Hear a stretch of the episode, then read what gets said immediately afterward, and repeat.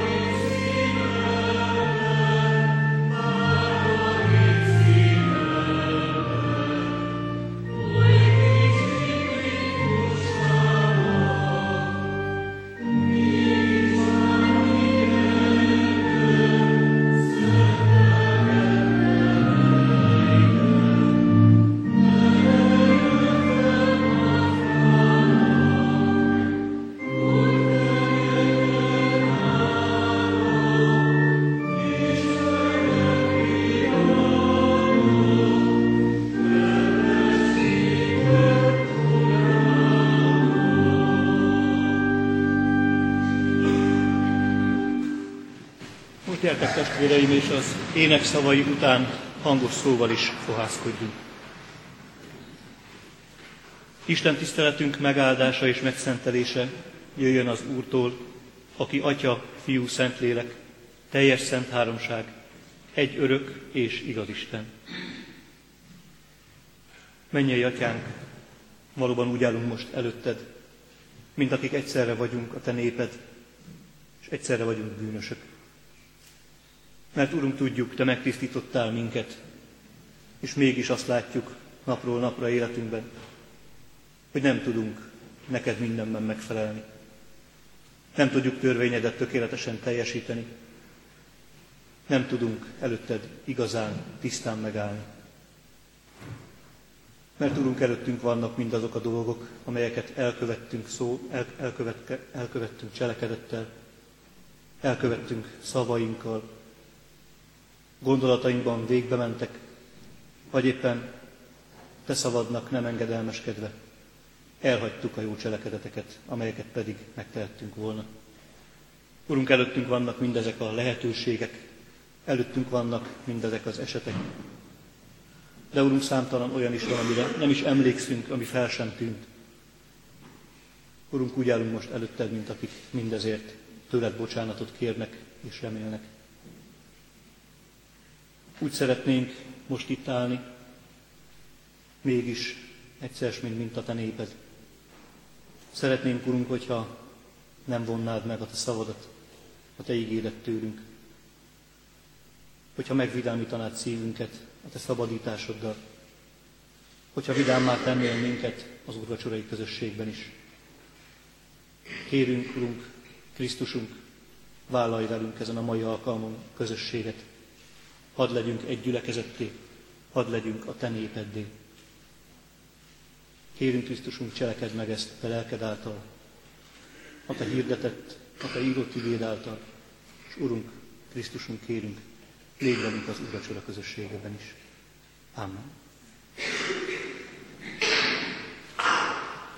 Testvéreim, Isteni igét olvasom most fel közöttetek, azt az igét, amelynek alapján az Úr lelke segítségével szeretnék is szólni néhány szót közöttetek.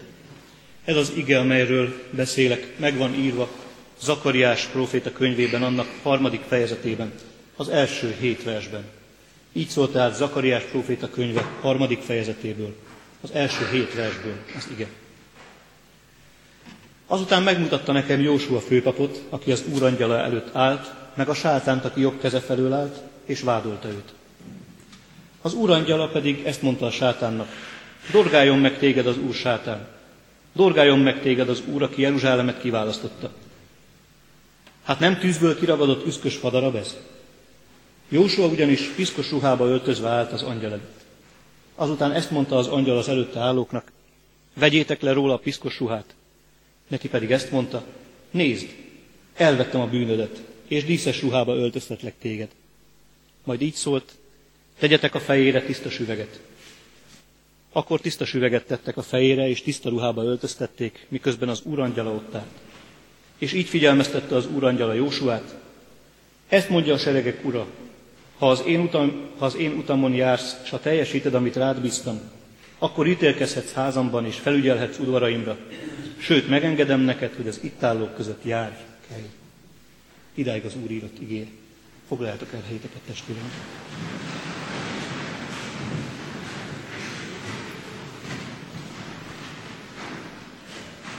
Bibliolvasó kalauzunk szerint mai napi igéből olvastam föl hét verset Zakariás könyvéből.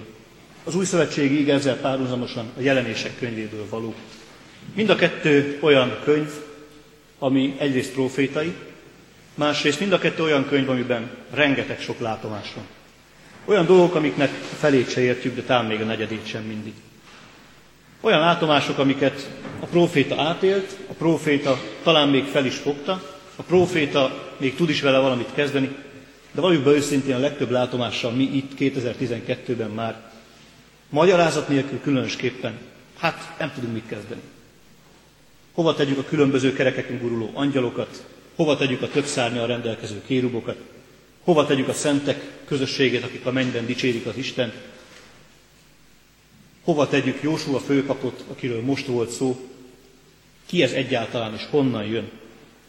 De mindezek között azért itt Zakariás könyvében, harmadik fejezetnek ebben az első hét versében végre egy olyan látomással van dolgunk, amit azért nagyjából lehet érteni. Rögtön elsőre is. Amit nem úgy kell megfejteni különböző szakkönyvek alapján. Végre egy világos üzenetű, egyből érthető látomás. De ahhoz, hogy a látomást még jobban értsük, látni kell azt, hogy Zakariás profita könyve hol is helyezkedik el, Zakariás üzenete mikor is szólal meg. Zakariás könyve akkor íródik, amikor a nép már a fogságból éppen szabadulhat. Amikor a babiloni fogság már véget ér. De a nép csügget, a nép nem tudja, hogy pontosan mihez is kezdjen. Babiloni fogságban marad egy része a népnek, mint akik már 70 év alatt jól megtelepettek ott, sokan már jó módban is élnek, és a nép egy viszonylag kisebb része megy vissza Palesztinába. Mit csináljon ez a kis nép ott, ahol még nagyapái, esetleg apái éltek, de ő maga már nem ismerős? Hogyan építsék fel újra az országot? Milyen volt az az ország, amiből őket elhúzolták? Erre sem emlékeznek. Csomó idegen nép veszi őket körül, például samaritánusok.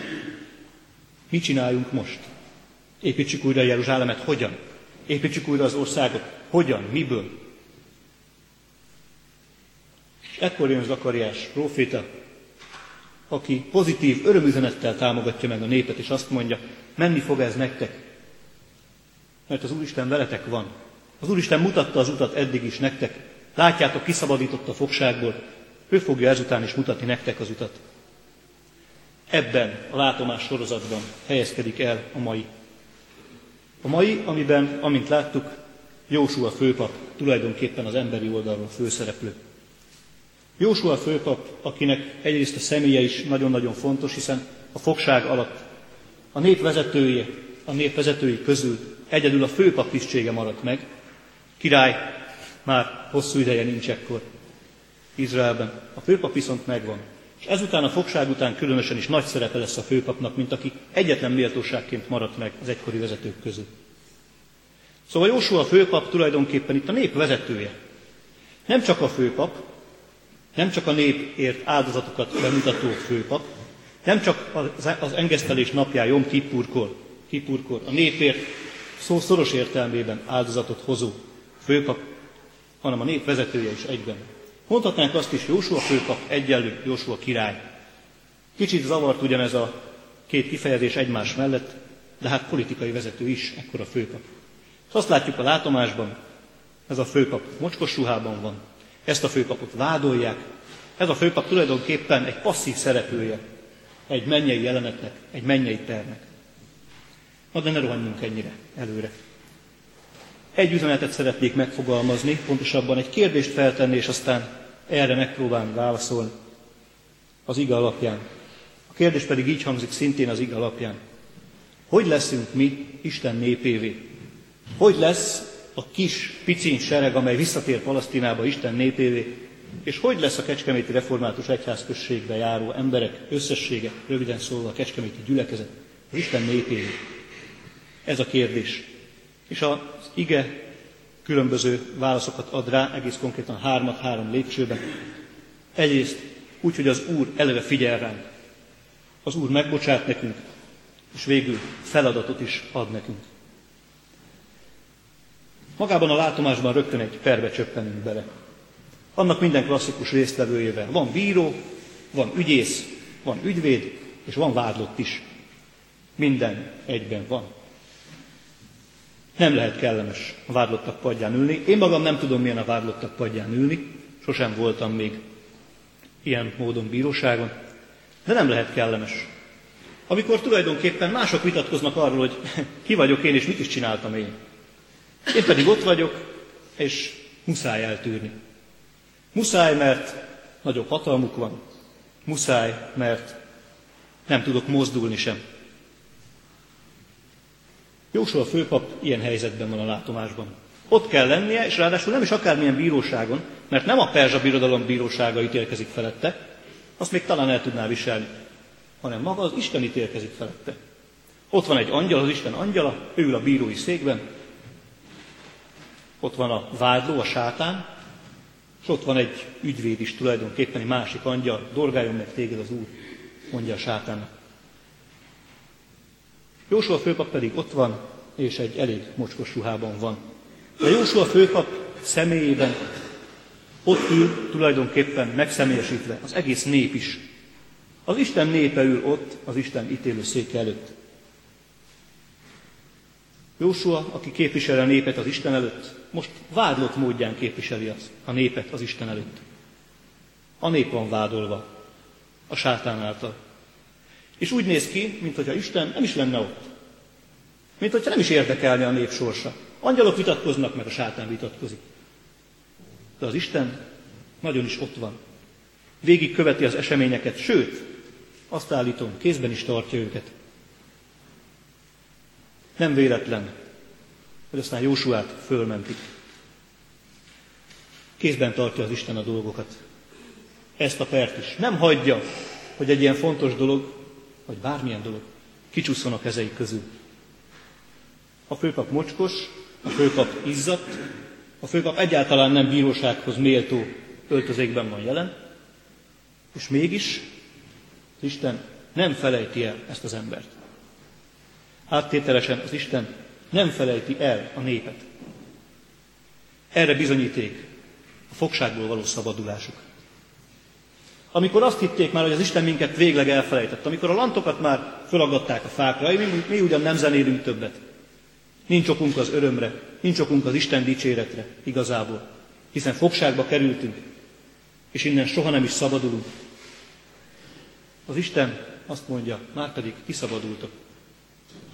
Úgy, hogy a nép vesztes helyzetben van.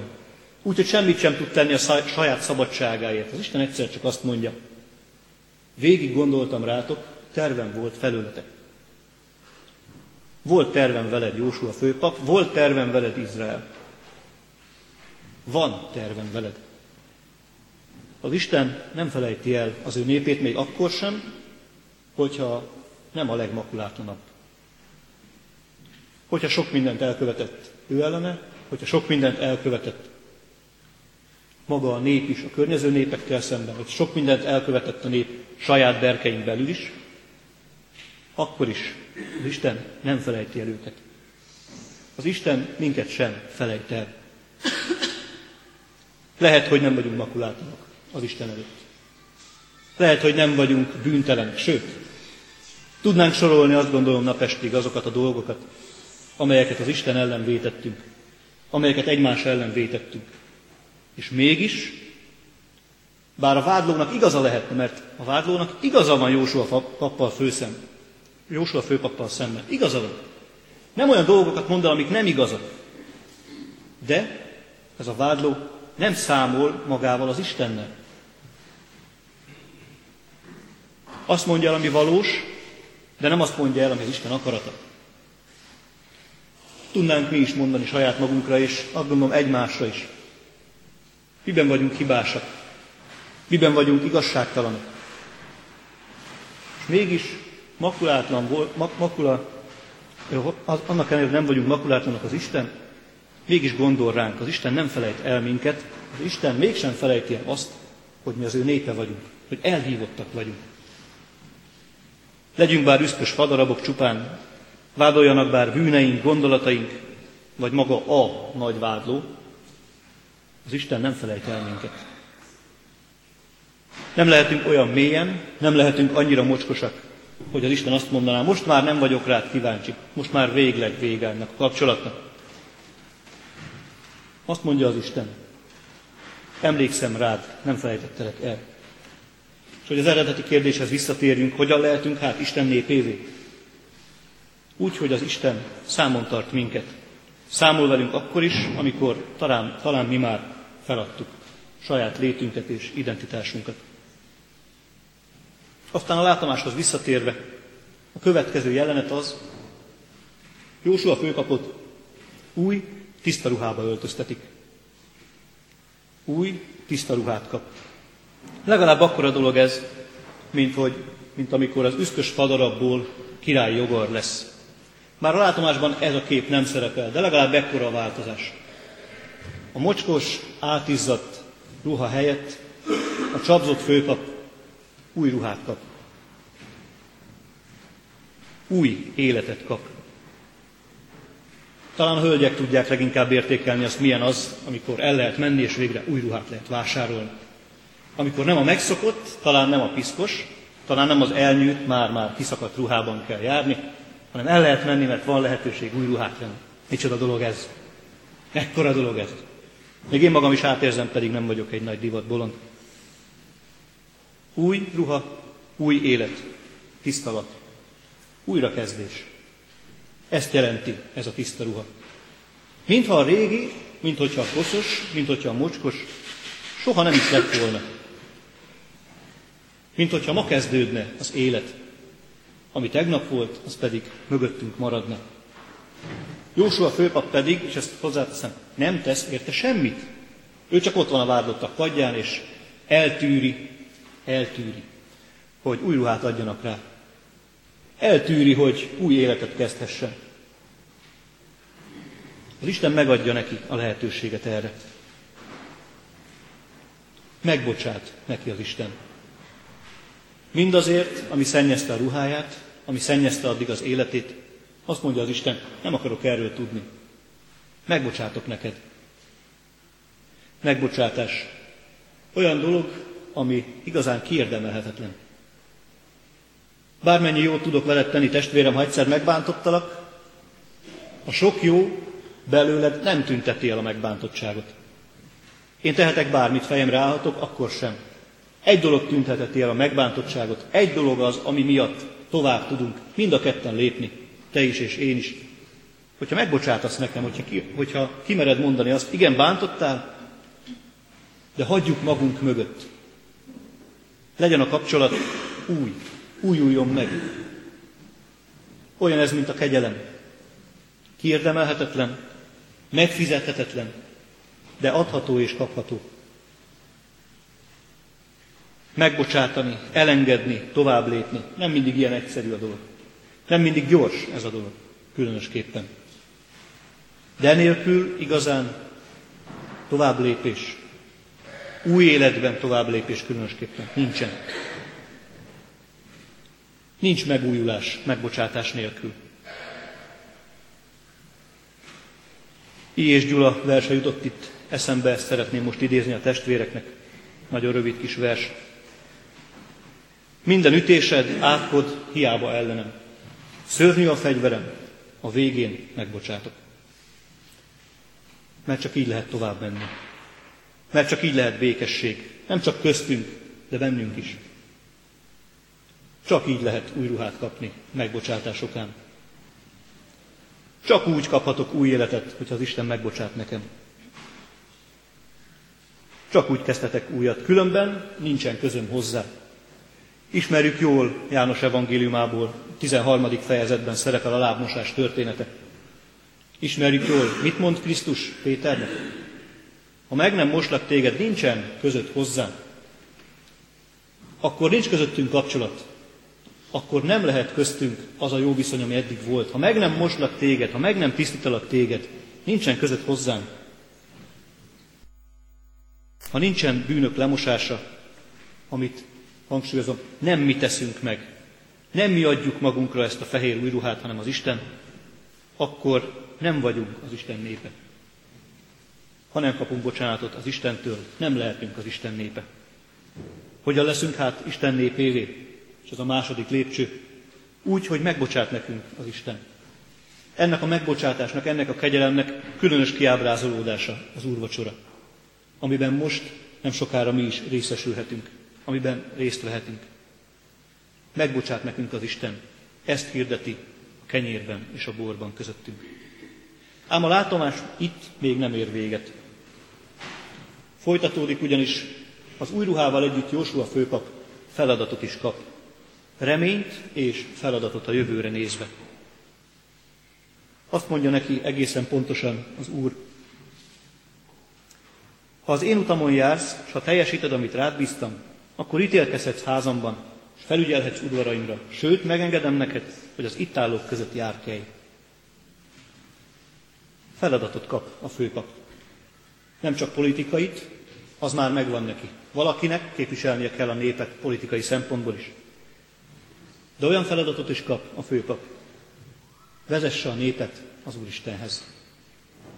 Vezesse a népet azon az úton, amit ő már megtapasztalt, hogy a mocskos ruháját, újat, fehéret, tisztát kaphatott ő maga is. Hát hadd legyen ez a nép sajátja is. Jósua feladata, röviden szólva, engedelmeskedni Istennek. Engedelmeskedni kegyelemre hívó akaratának. Ennek a hirdetése. A nép feladata pedig engedelmeskedni Istennek, megtartani az ő törvényét, egyáltalán kapcsolatban maradni vele. Bűnbánati Isten tiszteleti sorozatunk, amely az előző három nap estéjén volt, erre tette pontosan a hangsúlyt. Engedelmeskedni az Istennek, gyümölcsöt teremni az Isten dicsőségére. Megcselekedni azt, amit az Isten vár tőlünk. Mi már az új szövetség népe vagyunk. A mi feladatunk, a mi dolgunk a Krisztus követése. Miben áll a Krisztus követése? Miben áll a gyümölcs termés? Miben áll az engedelmesség? Leginkább abban, amit a teológia nyelve így mond, imitáció Kriszti. A Krisztust követni abban az értelemben igyekszünk megfelelni parancsainak, igyekszünk megfelelni törvényeinek, igyekszünk fejlődni, ahogyan ezt szintén a teológia nyelve mondja, a megszentelődés útján járni. Igyekszünk teljesíteni a szeretet parancsot. Igyekszünk türelmesek lenni, szelídek, hosszú tűrűek, kegyesek, örömteliek, derűsek. Lehetne még sorolni hosszan a lélek gyümölcsét, azt gondolom, hogy ismerik ezt a, ezt a szakaszt is a testvérek Szentírásból. Röviden szólva, egyre inkább Krisztushoz hasonlóvá válni. Ez a mi feladatunk. És ez nem azt jelenti, hogy nekünk is keresztre kell menni. Ez azt jelenti, hogy egyre inkább az eredeti Isten képás, képmáshoz hasonlóvá kell lennünk, mert az Isten lehetőséget adott erre, az új ruhával, az új élettel, a tiszta élettel. Lehetőségünk van fejlődni hitünkben, sőt, feladatunk is fejlődni a hitünkben. Feladatunk egyre inkább Krisztushoz hasonlóvá válni, még akkor is, hogyha a Krisztus képűséget tökéletesen soha nem is érhetjük el. Ez az, amire fogadalmat teszünk úrvacsora előtt is. Igyekszünk úgy élni, hogy az az Isten dicsőségére legyen.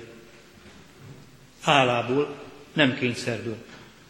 Mert a ruha már ott van a főpapon. Nem azért engedelmeskedjen a főpap, nem azt mondja az igaz, hogy azért engedelmeskedjen a főpap, hogy aztán majd megkapassa a fehér ruhát. Nem úgy van, hogy az üszkös fadarabnak kéne valamit csinálni, hogy aztán egyszer csak királyi jogar legyen belőle. Hanem arról van szó, hát ott van rajta a ruha. A jutalom már megvan. Már megvan a lehetőség. Már ott van az új élet. Az engedelmességet, az ez iránti hála kell, hogy motiválja. Úgy is mondhatnám, a szekér elé kössük a lovat, ne a szekér mögé. A hála vigyen előre ezen a keresztény úton. Hogyan lehetünk Isten népévé? Ez a harmadik lépcső. Cselekedjük az Isten akaratát, kövessük Krisztust hálából. Amit ma néhány percben körüljártunk ezen ige szakasz vezetésével, az a kérdés volt, hogyan lehetünk az Isten népévé. És a válaszok így hangoztak. Úgy lehetünk Isten népévé, hogy egyrészt az Úr figyel ránk, ő maga kezdeményez, az Úr megbocsát nekünk, és az Úr feladattal bíz meg minket. Tegyünk hát most is így, engedelmeskedjünk Krisztus hívó szavának, legyünk vele egységben, és legyünk egymással is egységben, az Úrasztali közösségben. Erre a közösségre készüljünk most a 35. Zsoltár első és 13. versét énekelve. Első és tizenharmadik versét énekeljük tehát a 35. Zsoltárnak. Perej, Uram, perlőimmel, harcoljaim ellenségeimmel.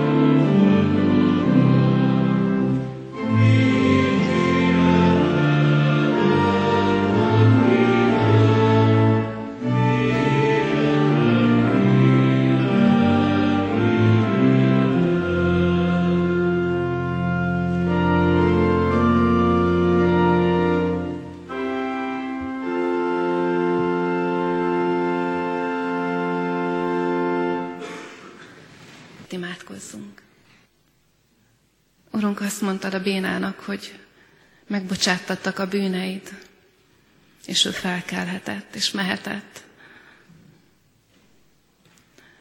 És bevalljuk azt, hogy olyan ritkán éljük meg ennek a fölszabadító nagy erejét, hogy megvallottuk neked a bűneinket, te megbocsátottad, és elvetted rólunk a bűneink terhét.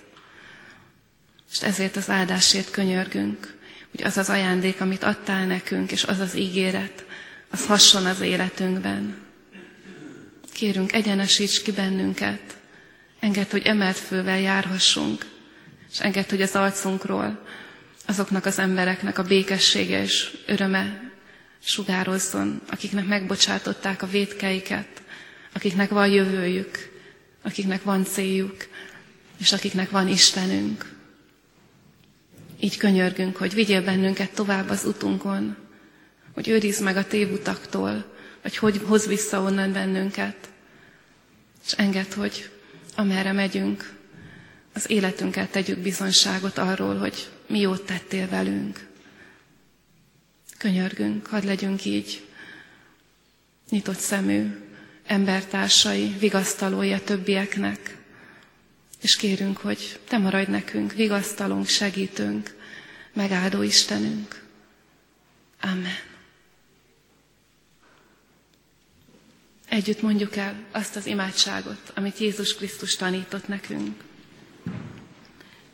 Mi atyánk, aki a mennyekben vagy, szenteltessék meg a te neved. Jöjjön el a te országod, legyen meg a te akaratod, amint a mennyben, úgy a földön is. Minden napi kenyerünket add meg nékünk ma, és bocsásd meg védkeinket, miképpen mi is megbocsátunk az ellenünk védkezőknek. És ne vigy minket kísértésbe, de szabadíts meg a gonosztól, mert tiéd az ország, a hatalom és a dicsőség, mind örökké. Amen. Az adakozás, a hálaadás Isten tiszteletünk része. Mindent, ami Urunktól, Istenünktől kaptunk, adjunk vissza tehetségünk szerint az ő szolgálatára. Végezetül fogadjuk Isten áldását. Jézus Krisztus mondja, aki győz, azt öltöztetik fehér ruhába, és annak a nevét nem törlöm ki az élet könyvéből, hanem vallást teszek róla az én Istenem és az ő angyalai előtt. Amen. Záró énekünket énekeljük, a 466-os dicséret mind a négy versét. 466-os dicséretünk így kezdődik.